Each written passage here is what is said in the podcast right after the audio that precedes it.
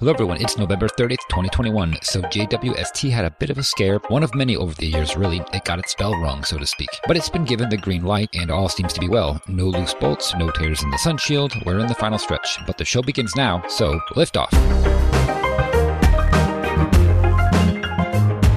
And we clear the tower. Welcome to episode 336 of the Orbital Mechanics Podcast. I'm David. I'm Ben. And I'm Dennis. So this this company called Outpost would like to essentially I don't know if they make the satellites themselves or just give you a uh, well reusable satellites. They deploy heat shield and everything and fly back on a nice little parasail. Wow. Okay. Yeah. So this is interesting. I, I haven't heard about this, but basically it's one of those inflatable heat shields. Looks like. Hmm.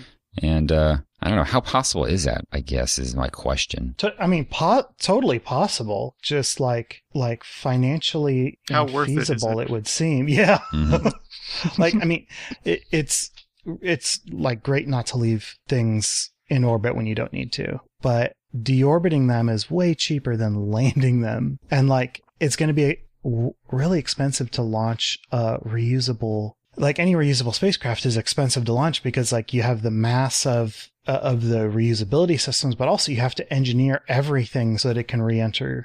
I guess if you don't care about the payload and you you just want to reuse the chassis, but if you just want to reuse the chassis, like that's really expensive for a little bit of aluminum, you know, when you can just deorbit it. I don't know. It's it's the future, I'm sure, but uh, it's just a little a little early, maybe. Yeah, I think a, a reusable wanting to reuse your payload, right, or, or recover your payload would really have to be a driving factor for this. I think also have heat shields. I can't remember what the status of the big one was. Um, I forget what it's called, but has this ever actually been tested? Because I don't think it has. Right? Oh, right, that one. I know exactly what you're talking about. Yeah, the low density. Oh, I can almost remember it. It's low density Yeah. hypersonic Yeah, decelerator. lo- low density supersonic decelerator (LDSD). It's not hypersonic, which is what I thought. Yeah. Because you know this is supersonic. And I recognize the shape of that one. It looks like a big, it looks Yeah. like a cake to me. Oh, it- HIAD is the one that I was thinking of. Hypersonic inflatable aerodynamic decelerator. Now, obviously, that's much bigger, and I imagine. Well, actually, I, I Uh-huh. don't know how big these ones are, but uh, sure, I guess in principle it should work. But it seems pretty tricky to bring something back from you know. I don't know. I, I think the I think inflatable decelerators make a lot of sense. They they don't get you that much density reduction. I mean, it it really depends on on your spacecraft. If you got a really small spacecraft, I would think that you don't really need that much equipment. But if it's a bigger spacecraft, yeah, then inflatables start making sense. I'd like to see it where launch prices come down so much Yeah. that I don't know. Basically, maybe governments could just subsidize requiring you to deorbit your spacecraft or return it safely using a method like this, because that's the whole problem with the space debris Mhm. situation up there in the first place. Is that there's no market. For, Yeah, like when you when you said yeah, uh, subsidize, I was just thinking like, you know how there are like uh, tampon dispensers and condom dispensers in like bathrooms. Like imagine if like it's just like a uh, what's the tape one called? Not decelerator tape, deorbit tape. Like you know, if Hmm. if, if there's just like a, a modified you know decelerator like low cost decelerator devices that are just modified cots uh products. And they're just like in a dispenser and it's like oh you're putting a CubeSat up? Okay don't don't forget to grab one of these guys and here's here's some double-sided tape that you can just slap that on there. Yeah, be safe when you're in orbit. really really what it comes down to is actually you know finding people for space debris hmm In this case, they want to bring it back down, and like you said, uh, you know, like in the beginning, I don't know quite what the use case for that is. I mean, unless you have some kind of an experiment that you want to bring back down, Right. but that'd be about I mean, it. it's it's always going to be extra, right? Because no matter how many things we burn up in the atmosphere, I can't imagine that the cost of aluminum will be worth recycling Hmm. payloads. But who who knows? Yeah, it's it's more about that. That's what kind of shocked me was that it's they they're talking about it as reusable satellites, but really what it is is recoverable satellites. Well, I mean, there's this, and then there's the repair and refueling of satellites on orbit. So that's the other. That Route yeah, that makes go. a lot of sense, doesn't it? We're, we're, that's already making sense. So I think that the real value behind this is just adding another idea. Yeah, exactly. Yeah.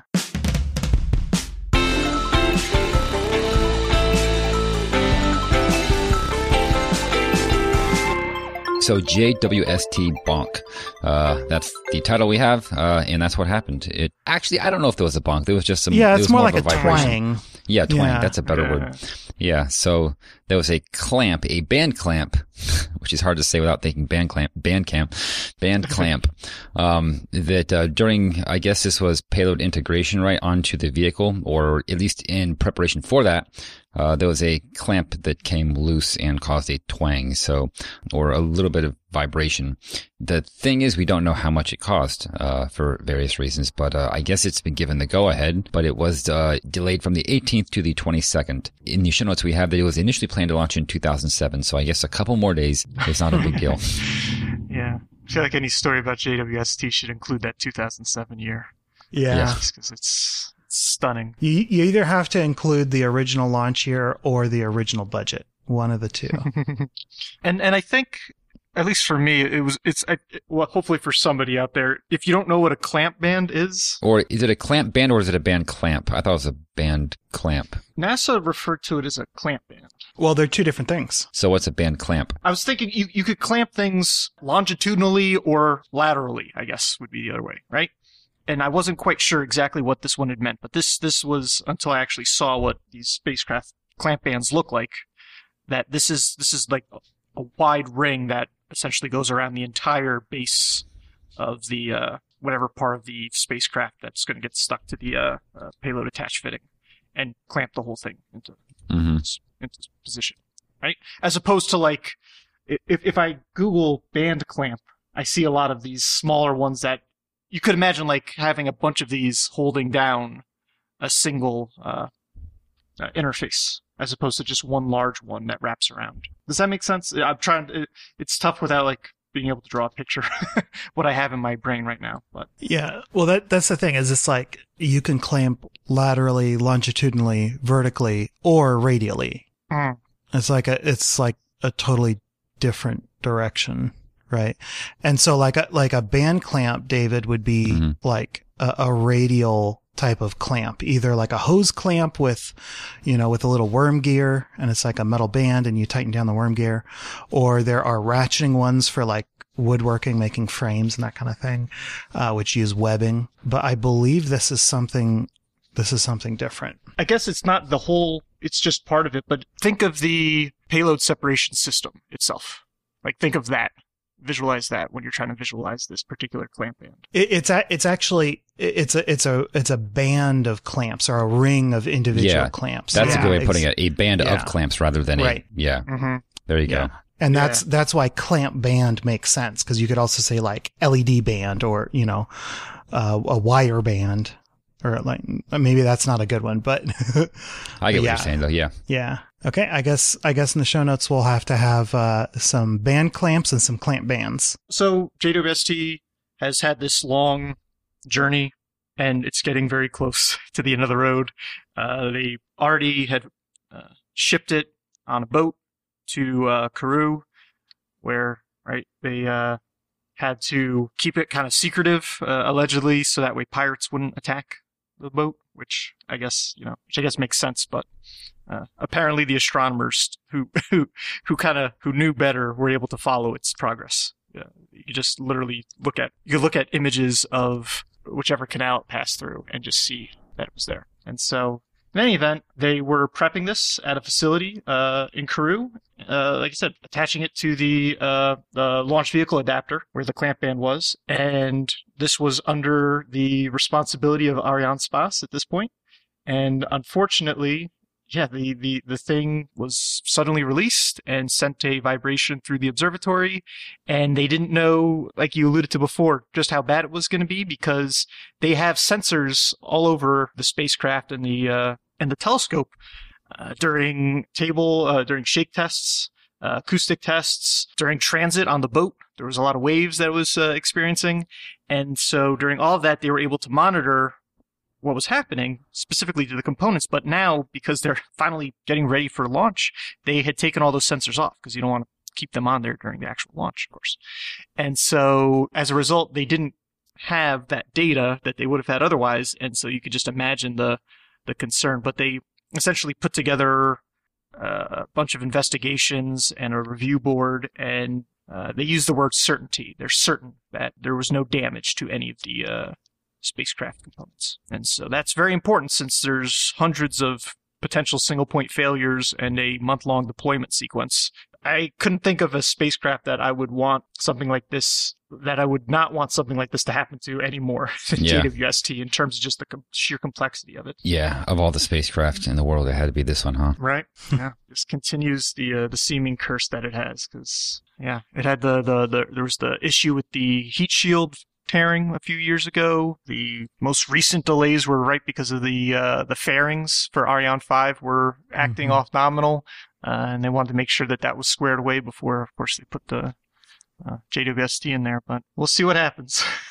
So, so do you think that this is a self-fulfilling prophecy at this point? Like when when you get a vehicle that is so delayed, does the sheer fact that it's already been delayed encourage additional delays? Like, you know, people are rushing to make up delays and, and pushing hard to, to try and avoid delays, and that just makes it worse. I could see that. In this case, that would mean that somebody made some kind of an oversight. And I guess it's, we, we would have to say that we don't know exactly. I mean, like we know what Mhm. went wrong, but why did it go wrong? So I Yeah. guess Yeah. that would be the thing we would need to know. I I had seen some some tweets from some astronomers that pointed towards a uh, it was a failure of the piece of equipment, and so it wasn't a uh, operator error or something. Like it seemed like it was a defective.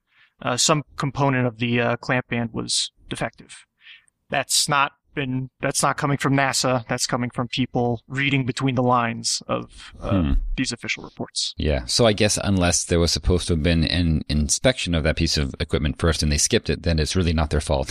Mm-hmm. So, so let me also ask you guys: How do you feel about uh, what was it, a three-day la- uh, uh, anomaly review period? D- does that feel rushed? Because like this, this is a big spacecraft, and if you didn't have proper instrumentation on it for you know detecting this kind of damage, like yeah, that's a probably a better point just because most anomaly reviews don't happen that quickly. so Mhm. this, that does seem kind of rushed. I was kind of But also- surprised to hear that. I feel like most anomalies are are bigger than you know a clamp releasing a little early. hmm And uh, well, and one thing I don't know if Dennis you mentioned it, but uh, they did say that most of the energy of you know that vibration went into the spacecraft bus and not the actual observatory. So Mm. you know because that's what sits between it and the observ or like the launch mount and the observatory, you have the bus Yeah. there, and so The observatory bone's connected to the yeah, bus bone.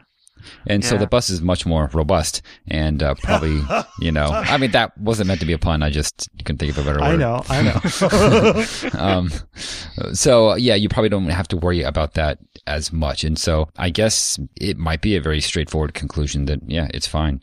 But it does seem kind of interesting that in order to do a full inspection, they would have to unpack it completely. And Yeah. that would mm. take a lot longer.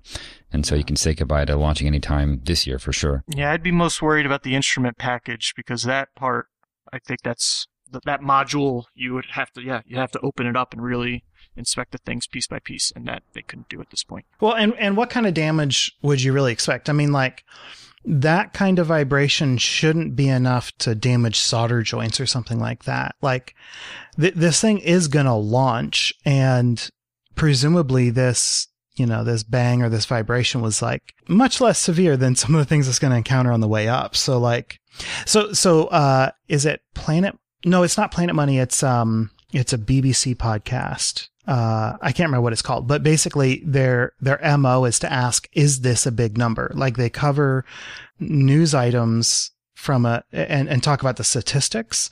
And like their question is always, you know, like here's a number that's going around in headlines. Is that actually a big number?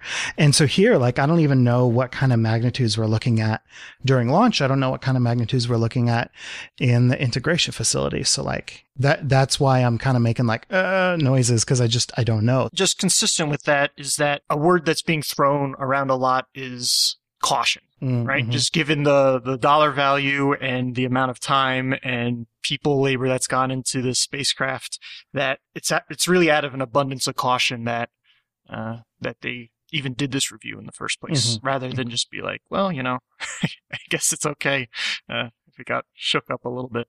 So, so I mean, pre, I'm willing to to stipulate that that's the case, and and it, if it is, like, how much value are you actually adding by doing a three day review? I get, you know, like it's it's good to do, but like I wonder if they're like what the odds were that they could actually catch something. But who knows? I mean, it's it's all cumulative, right? Like damage from from this kind of thing, I'm assuming is is just cumulative. You you do this once and it's fine. You do it a hundred times and you start having issues. So And thank you. Deathkin in the chat is pointing out a tweet from Christian Davenport. I'll just read it. NASA's Dr.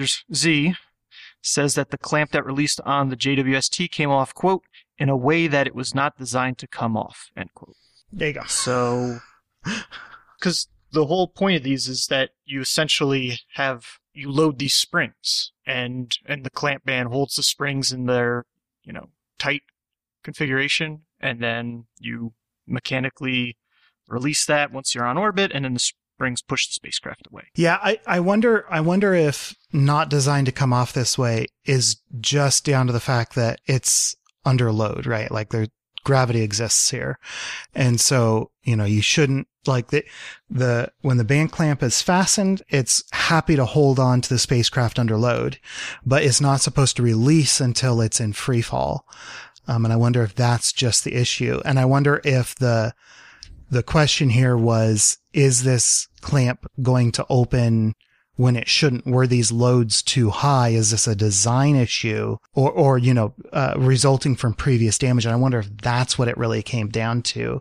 And, you know, it's, yeah, it's good to run tests on your, on your science equipment, but we're not really worried about that being damaged. What we're worried about is this clamp not being fit to task.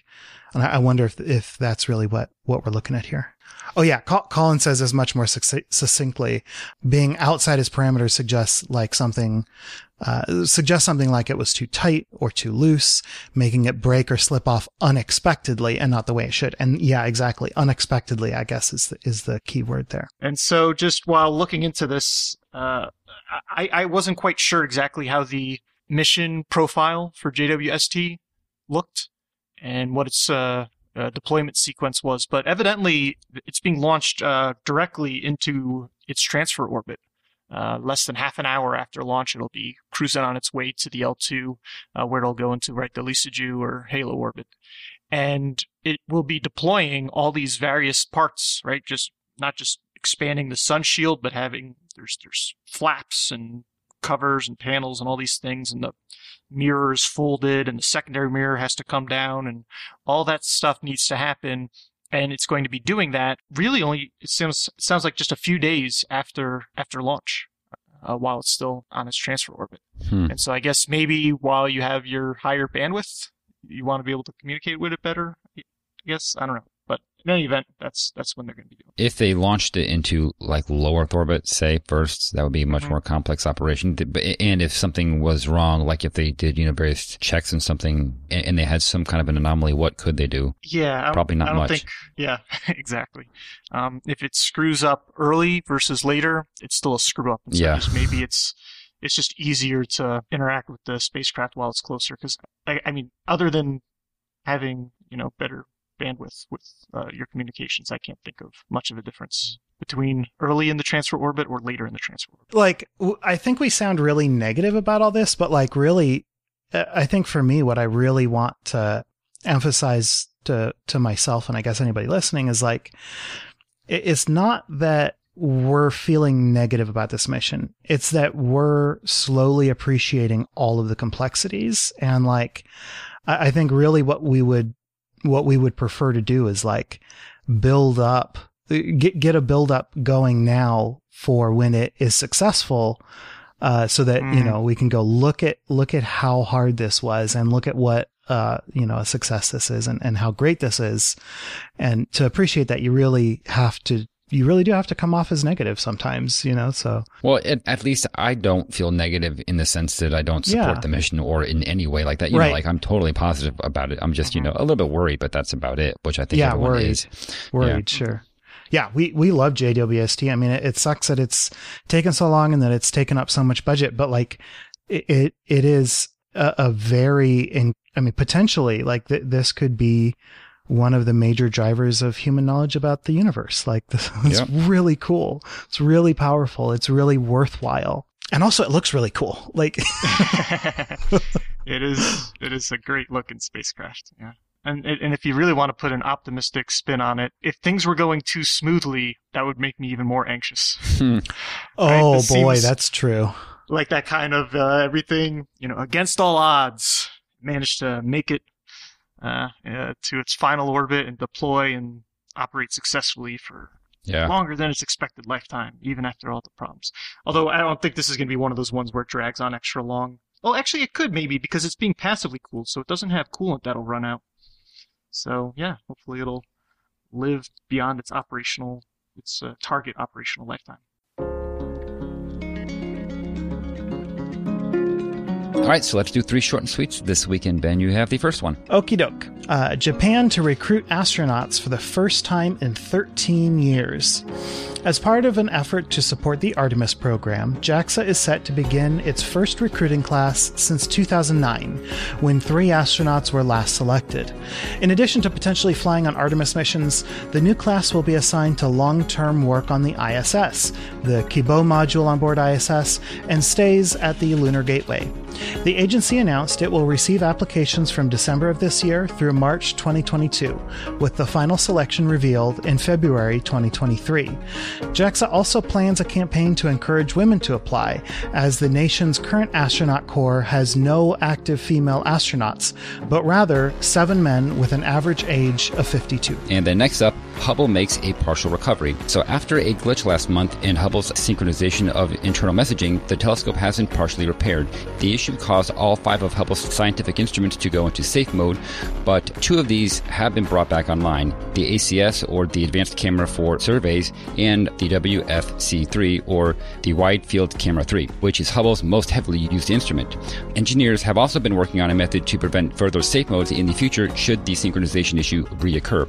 These changes will be uploaded in a few weeks pending further testing. And finally, Rocket Lab to manufacture more spacecraft components. Rocket Lab announced it has entered an exclusive license agreement with the Applied Physics Laboratory, or APL, at Johns Hopkins University to provide software defined radios, or SDRs, to spacecraft. The SDR, named Frontier S by Rocket Lab, is based on APL's own Frontier radio, which has flown on missions from the Parker Solar Probe to the Emirates Mars mission. The new SDR can be used for both deep space and LEO missions and can be flown on spacecraft as small as 6U CubeSats. The radios will fly on Rocket Lab's second Photon mission and are currently being integrated into the company's Capstone mission for NASA.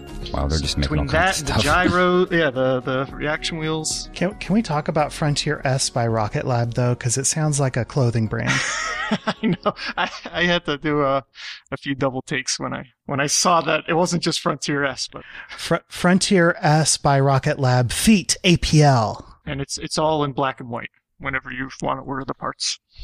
Yeah, c- comes in any color as long as it's black. So, moving on to this week in spaceflight history, uh, we have a lot of winners. Uh, we have uh, the Greek Deska Miller Harbor City Brewing, who I guess is Sty Garfield, we think. Uh, then we had some good guesses from Cy Kyle and Peter McMiley. So the clue was the antihero. I didn't know what that was in reference to, but they did. So Dennis, enlighten us. What, who, or who is the antihero? Well, we will find out. The event was the 2nd of December 1990, and it was the launch of Soyuz TM-11. So, first, to give you a heads up, uh, hopefully with JWST and us talking about clamp bands in detail, uh, we covered enough of the sort of hardware aspects of the show that this is going to be a history lesson. There wasn't that much really to say, uh, hardware-wise. But I think it's still very interesting history. And so, December of 1990, to give a little background, this was the time of uh, perestroika and glasnost, the uh, Soviet Union opening to the rest of the world uh, uh, and kind of cooling relations and uh, ultimately ending up with their dissolution about 12 months later. And so, a few years before then, uh, in 87, a TV crew from uh, the Tokyo Broadcasting System, or TBS, uh, was visiting Baikonur, uh, visiting places that they typically would be, you know, militarily sensitive and off limits in the older school Soviet Union. But now, right, they're trying to be more open. And so this crew is checking things out. And the head uh, of the TV crew jokingly asked whether they could hitch a ride on a rocket. And uh, they were told, da, was the answer they got. Uh, and so it turns out that yeah, they really did, they really did want to uh, arrange this Soviet Japanese flight because uh, at this point, if you uh, are familiar with the history that was happening, the Soviet Union uh, needed money. And this ultimately is not just an event about this launch, but also an event of the first time that the Soviet Union started taking millions of dollars to fund their spaceflight program by commercial partners uh, and other entities. And so uh, it took a couple years, but they were able to finalize this uh, flight, get the details down. That again, this TBS, uh, not Turner Broadcasting Station uh, in the United States, but Tokyo Broadcasting System, and this flight, depending on the source that you look at, uh, was anywhere from 12 million to 37 million dollars. And uh, allegedly, uh, NPO Energia was uh, uh, jacking up the price over time. Uh, according to one source or some news reports, that they were basically, you know, constantly they were kind of just stringing along TBS and saying, "Oh yeah, actually, there's this this new cost that has appeared that we need to add a few more million that we weren't anticipating, and so on." And so TBS was uh, this was a lot of money, especially back then. And half of it was paid by uh, their main sponsors, uh, Sony and Minolta, uh, while their numerous other advertisers split the remainder of the cost. Uh, I believe one one of these advertisers, one of these companies, managed to get their logo slapped on the side of a rocket of the rocket, the Soyuz. And uh, another thing that was happening at this time was NASA and JAXA's forerunner, uh, before it became the bureaucratic Voltron that it was, NASDA. Uh, NASA and NASDA were working on their own mission that they were intending to fly the first Japanese person in space in 1988. That ultimately turned out to be uh, Mori uh, Mamoru. But in 1988, that was two years after Challenger, right? Had grounded all missions for a couple years. And then on top of that, there were other delays. And so ultimately, uh, this joint Soviet Japanese mission kind of flew in under the radar hmm. and scooped the first uh, uh, NASA NASDA mission. So the first uh, Japanese astronaut in space was Mori Mamoru, but this one that TBS was vying for and paying for well, it was going to be flying one of their employees to space. Wow. And this all started as like a just like an offhand joke. It was it was essentially a uh, it was like a media stunt. Um, it was some combination of wow. the company wanting to celebrate its 40th year anniversary, but also to boost ratings by having it be a generate a lot of publicity. And so they they really threw down a lot of money uh, yeah. for this. I'll say. Um, yeah, tens of millions of dollars. But yeah. Yeah, so so 163 TBS employees applied. Uh, they narrowed it down in a few different uh, rings, and this included, or a few different cuts, and this included, you know, journalists, uh, camera people, uh, you know, just as long as you were an employee, you could apply. And uh, ultimately, it got down to uh, seven people, and then finally to the final two. And the final two were Akiyama Toyohiro and Kikuchi Ryoko. And so the former was a 48 year old chain smoker and the latter was a 26 year old uh, camera woman. And some sources say Akiyama would smoke uh, four packs a day, and uh, you know that's that's that's that, that that is consistent with what some chain smokers smoke. Uh, don't want to be judgmental here. And in fact, I, I thought this would be a fun uh, thing to point out. One of my favorite words in Japanese is called uh, uh, hotaru zoku, which literally translates to firefly tribe. And that's the term they give for smokers that have to stand outside and kind of smoke mm. together in a mm. bunch huh. when there's a restrictor because, you know, the little cigarettes are like fireflies, mm-hmm. essentially. Yeah. Uh, these were the final two, and one of them was going to fly, and the other would be the backup. Uh, but during training at uh, Baikonur, uh, Kikuchi, the 26 year old camera woman, got appendicitis. And uh, so it turns out that Akiyama Toyohiro, the 48 year old chain smoker, became the anti hero that was the first Japanese person to fly into space. And so that's where the clue came from. Is uh, he, wow. he, the New York Times called him uh, an anti-hero uh, in an article that they wrote about him, and you know there were other references to him as an anti-hero as well. Why in the world did you not go with Firefly Tribe? That's too obscure. like, that that is that is such a good word. Um, Isn't that cool? not trying to criticize, but like that's good. Not picking up. I'm just glad I was able to shoehorn that into this. Uh, yeah.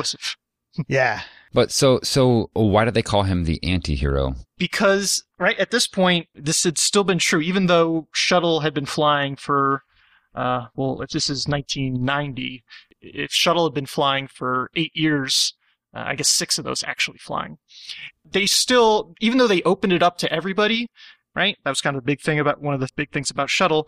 The the civilian astronauts were still pretty remarkable people. You know, Mhm. they they were fit as a fiddle. They had you know uh, amazing uh, credentials and accolades, and were super serious, awesome people. Yeah. Whereas Akiyama again was this older. He had good eyesight, apparently. You know, he, had, he had to he had to pass some tests and everything, but he he was a chain smoker, and uh, when he when he got on orbit, uh, I mean, he was. He he just was maybe not so much an anti-hero, but like he was an everyman kind of, you know, Mhm. while he was up there. So the crew, in addition to uh, his title for this uh, for his mission, was uh, research cosmonaut. Um, and he didn't have a backup. Like I said, uh, Kikuchi had gotten appendicitis. Uh, but uh, he flew with two uh, cosmonauts. Co- the commander was Viktor Afanasiev, and the flight engineer was Musa Manarov. And uh, I thought this is just you know fun little bit of trivia. The the backup flight engineer was Sergei Krikalev, uh, who is not only just a you know I guess head of the cosmonaut corps. I don't know his exact title at Roscosmos right now, but he's you know the big deal at Roscosmos, and of course he was on Expedition One. And this mission, right, 1990, this was a Soyuz flight to Mir, and so uh, not only did uh, Akiyama get to go to space, but he got to go and check out Mir, which uh, was a very interesting place to say the least. After launch, uh, it uh, took two days to rendezvous with the station. And uh, once they docked, uh, the cosmonauts were going to stick around until May of next year, while Akiyama was only going to be there for uh, a little over one week. And uh, they weren't the only ones on board. The Mir 7 crew of two had already been on board since August of that year. And that was the the Gennadys, uh, Gennady Manakov and Gennady Strekalov. And so, uh, as part of his time up there, uh, he was for an anti-hero. Akiyama was very uh, serious and studious in a lot of ways. Um, he, you know, he took his job up there seriously. He didn't try to be a uh, a tourist, and so he was scheduled to make a uh, a ten minute uh, TV broadcast and two 20 minute radio broadcasts every day. And while he was there, there's just really a lot of great uh, quotes that come from him where he's you know talking to you know he he really was this was his more of uh, being an everyman um, uh, when he would make these broadcasts and uh, talk about what it was like being on orbit. And uh, uh, as part of a science experiment, he brought six Japanese tree frogs, and it turns out some of the frogs were a little chunkier than the other ones, and the uh, larger frogs were adapting to space much better than the thinner frogs. And so, uh, a quote from one of his reports describing the situation was, "quote Fat Japanese frogs in space love the feeling of weightlessness. Thin Japanese frogs act as if they would rather be back in Yokohama." and so I, I, I had thought of how I could stick, uh, how I could make fat Japanese frogs uh, into the clue for for this, but I decided to go with the anti-hero instead. Yeah. but um, as far as yeah, uh, kind of what makes him a bit of an anti-hero, he really missed his smokes. Uh, he, I don't want to say he complained about it, but he did bring that up a lot. Uh, he got space sick while he was there pretty badly, uh, initially in particular. Uh, he, they told him to pack light, so he wound up not bringing enough underwear. And so he really was just like, you know, I mean, he, he had gone through the, what, year and a half of training or whatever at, uh, Baikonur, but he, you know, he was a, he was a proper civilian, that's for sure. And, uh, really great guy, it sounds like too. And so after uh, that seven, after about seven days, 21 hours, and 54 minutes, uh, he touched down, uh, returning on a Soyuz on Soyuz TM-10 uh, with the Mir 7 crew, which I had mentioned, right, had been there uh, uh, on orbit already. And uh, once outside the capsule, the very first thing uh, Akiyama said was uh, asking for a beer and a cigarette. and so, and uh, Chris, uh, aka Sty Garfield in the chat, is pointing out that uh, before liftoff, asked what he looked forward to most upon his return to Earth. Uh, he said allegedly that, or he said that I can't wait to have a smoke. Like you would think you're going to space, like you wouldn't care. You know what I mean? Like everything else, but I don't know. Yeah. That's that's crazy. that's that's that's it's like that's what he had to say. Yeah. Mhm, yeah. Well, I think his yeah his first words on orbit were uh, "I'm looking out the window now." I, I, let me, I could pull up the exact quote. Uh, or no, I, wow, I nailed it. I'm looking out the window now. Was his first words on orbit. oh, very plainly spoken. yeah. You know, he, he hurt his back a little bit on landing, but uh, allegedly that was nothing that a massage and a warm shower couldn't fix, and he felt fine after a couple days. And um, yeah, and he actually had ended up receiving an Order of People's Friendship uh, award uh, from Gorbachev for uh, improving Russian and Japanese relations, and he, you know, he basically has had a long career since then, uh, and now is actually, or not now, well, now and has been for years affiliated with. Uh, he, he, got a position with the uh, Kyoto University of Art and Design, so he's a professor there since 2011 very interesting guy. Uh, very interesting little slice of space history, uh, yeah. in my opinion. Um, right, and so now you can uh, go that one level further when uh, if, if, people are talking trivia about you know the first uh, uh, civ- the first space tourist. Yeah, that was Dennis Tito. But um, when it comes to the first civilian in space that was paid for by commercial flights, not not not a governmental astronaut or cosmonaut. Uh, it was uh, Akiyama Toyohiro. I'm kind of obsessed with this dude. Like, I, I don't think like at first my impression was, oh yeah, he's you know he's a chain smoker. He's addicted to nicotine. I can understand like that being a little bit of a fixation, but I don't think that's what it was. I think he's just one of those super down to earth, like realist uh, Japanese citizen. Like like it, it's such a part of the culture. Like this one archetype. So he actually um, he was married. He had two kids. He actually left his wife because he wanted to go, he wanted to go farm in Fukushima prefecture. Like he want, he wanted to go be a farmer. And his wife is like, I'm assuming his wife didn't want to come with him. So he's like, okay, well, I'm going to go farm. We can, we can get divorced, but like, I want to go do this. And like, just like that simple no nonsense like archetype like it, it's a it's a stereotype really. And like i, I kind of love this guy like just yeah, I, w- I went to space. It was, you know, it was space. Now, now I'm yeah. here and I, I want to do my farming. Like I want to go play with my plants. Like I love that. it's, it's strange to me that I never heard of this at all. Like I knew about, yeah. uh, the American astronauts who had done, I don't know how many tours aboard Mir, but there were, you know, four or five of them at least, I think. But how did I not know about this guy that came before all that? You know? Mm. Yeah. This is like one of those bits of spaceflight history that I just don't know how I didn't know about it because it's so yeah. memorable. Mm-hmm. So he, he complained not only about not having cigarettes on orbit, but also uh, he really wished that he had brought along some natto yeah, uh, the oh, fermented soybeans. um, and during an interview uh, afterwards, um, he was he was on like a, a radio broadcast, like he was doing a radio interview, and he had been worried about his kids watching too much TV. So during this interview, he said, "Please tell Ken Ken and Naoko to study."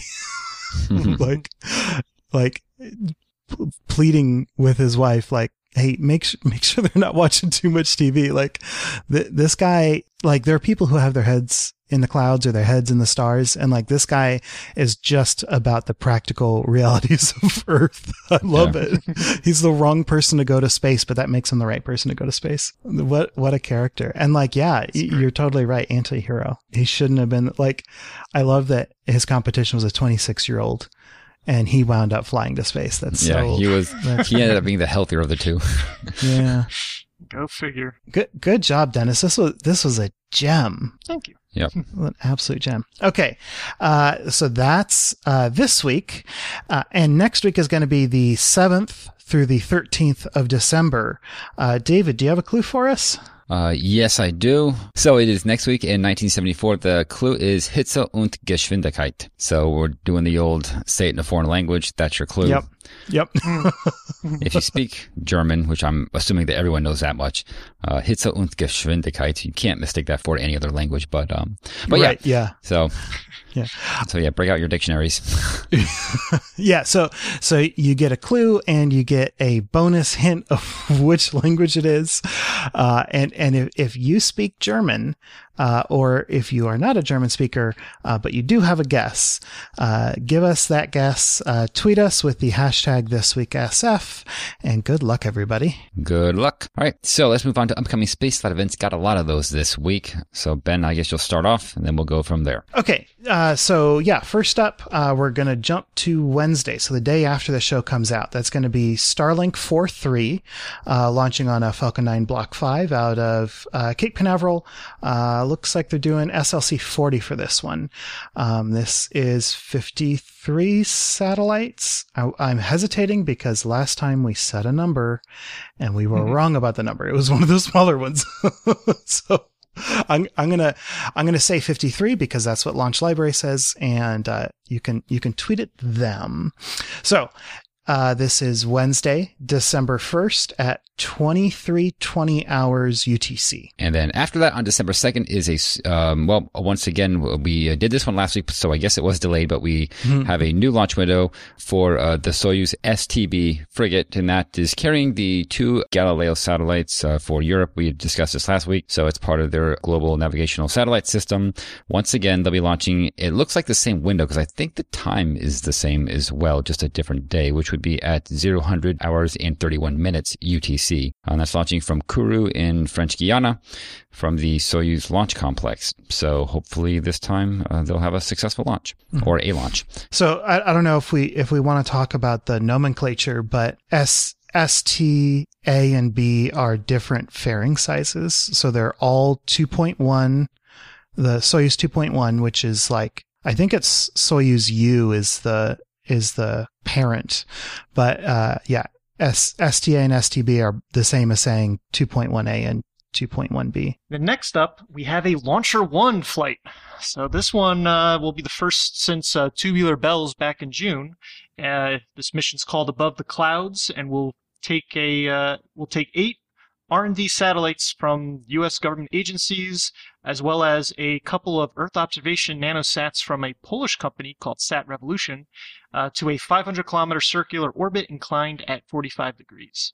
And, you know, this is a horizontal air launch with a window uh, uh, on December 2nd from 1800 UTC to 2200 UTC.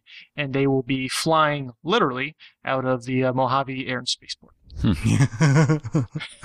Okay, then after that, we have uh, what is definitely an event and not a literal launch, although it may be a figurative launch.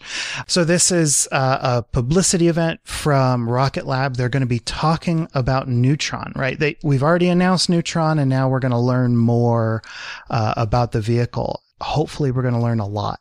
Uh, they have a very cool logo for the Neutron rocket already uh, on the splash screen for their page for their for their live stream. It looks really cool. So you're going to be able to view this uh, on YouTube. Is probably the best place to go. They've already got an event set up so you can, you know, go into YouTube and, and get a reminder for it.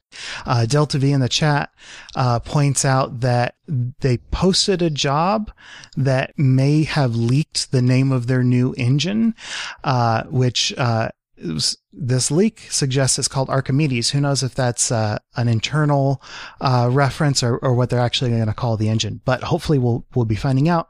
It's going to be really cool. Big rockets.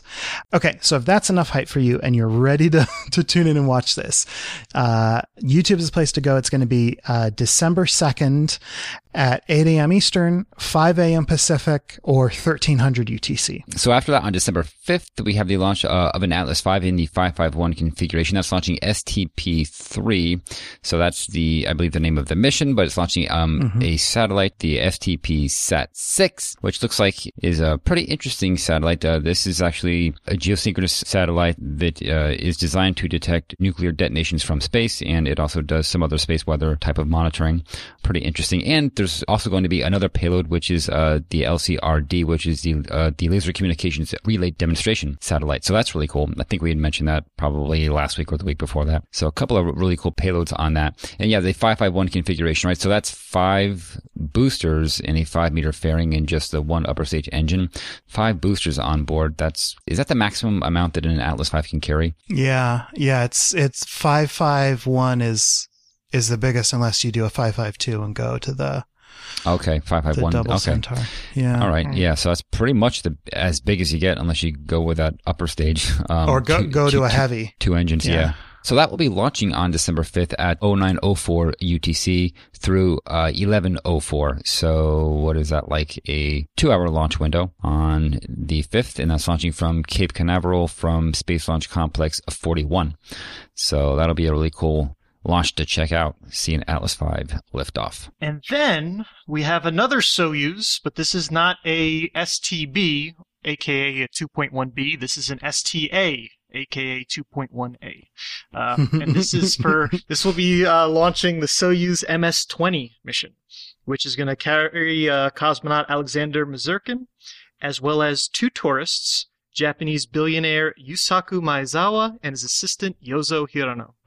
And so, uh, yeah, so, uh, Mr. I bought out a starship is going to go, actually, well, he'll actually Yeah. go into space, so good for him. And so this, uh, launch will take place on Wednesday, December 8th, uh, at 0738 UTC, and we'll be flying out of Baikonur at pad 31-6. And that will be uh, rendezvousing with the station very shortly thereafter. The coverage begins at 8 a.m. Uh, on Tuesday the 8th, uh, 8 a.m. Eastern time, of course, uh, because it's on NASA TV. So that's when the coverage starts. The docking is scheduled uh, to take place at uh, 8:01 a.m. Eastern time.